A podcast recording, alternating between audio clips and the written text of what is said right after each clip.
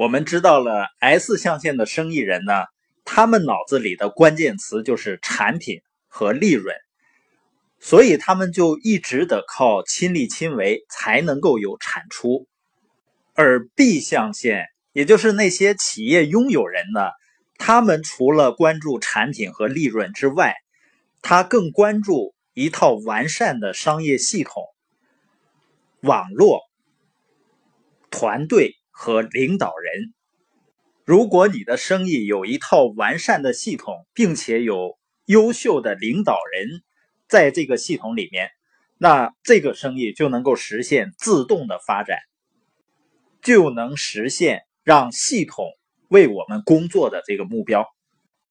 我们再看一下另外一个关键词：网络。你觉得你周围的那些生意人？他们在做的是点的生意还是网的生意呢？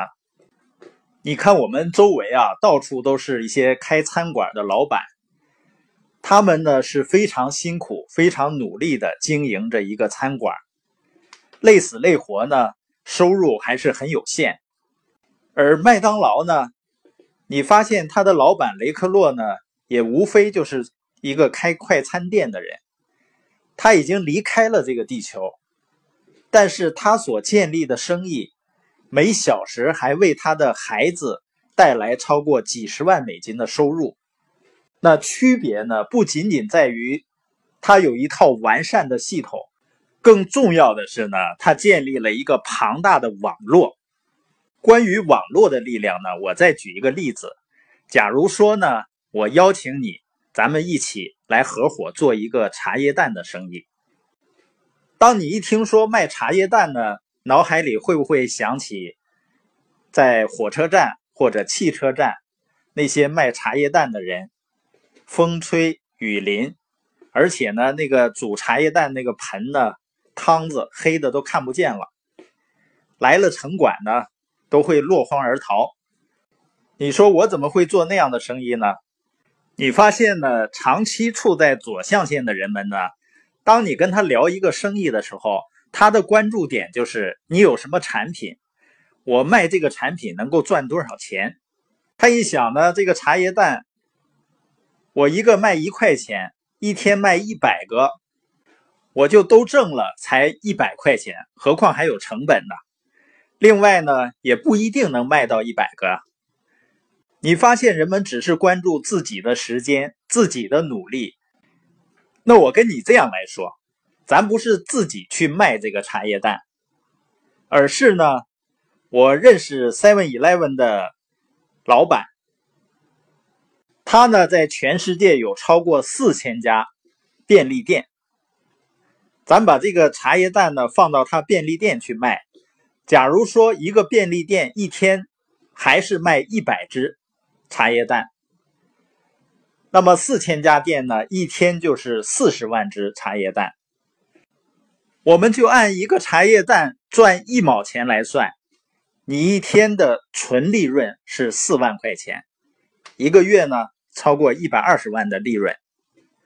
不管你是拥有四千家分店，还是有四千个人去一块流通这个产品，你会发现它所产生的营业额是惊人的。你发现，如果超过四千家店来卖茶叶蛋的话，光营业额每个月就会过千万。这就是我们所说的网络的力量。清奇的富爸爸说呢，真正的富人呢，不是他们一开始有多么多的钱，也不是他们多么聪明，而是他们明白网络的力量，他们不断的去寻找各种能够建立自己网络的机会。就是富人在不断的建立自己的网络，而多数人被教育着为富人的网络去工作，或者呢，就是做一个点的生意。所以，我们如果拥有网络了，我们就会拥有财富。不管你是拥有一个商业的连锁网络，还是一个庞大的人际网络，大家应该了解腾讯。它在刚上市的时候，它的股价就是三块多港币。那在十年的时间里翻了几百倍。实际上呢，自从微信上线，它的市值就在不断的飙升。最重要的是，它建立了一个几乎是世界上最大的人际网络平台，而拥有网络就拥有财富。现在呢，微信有用户达到八亿多。我们假设呢，它只是向每个用户每年收十二块钱的管理费，那它的一年的营收呢就会增加上百亿。当然呢，微信现在根本不屑于用这种方式来增加它的收入。它推出的游戏一年都能够达到五百多亿的营业额。那现在的微信读书未来会不会成为销售书？最大的一个平台呢，所以这里的关键呢，就是拥有网络就拥有财富。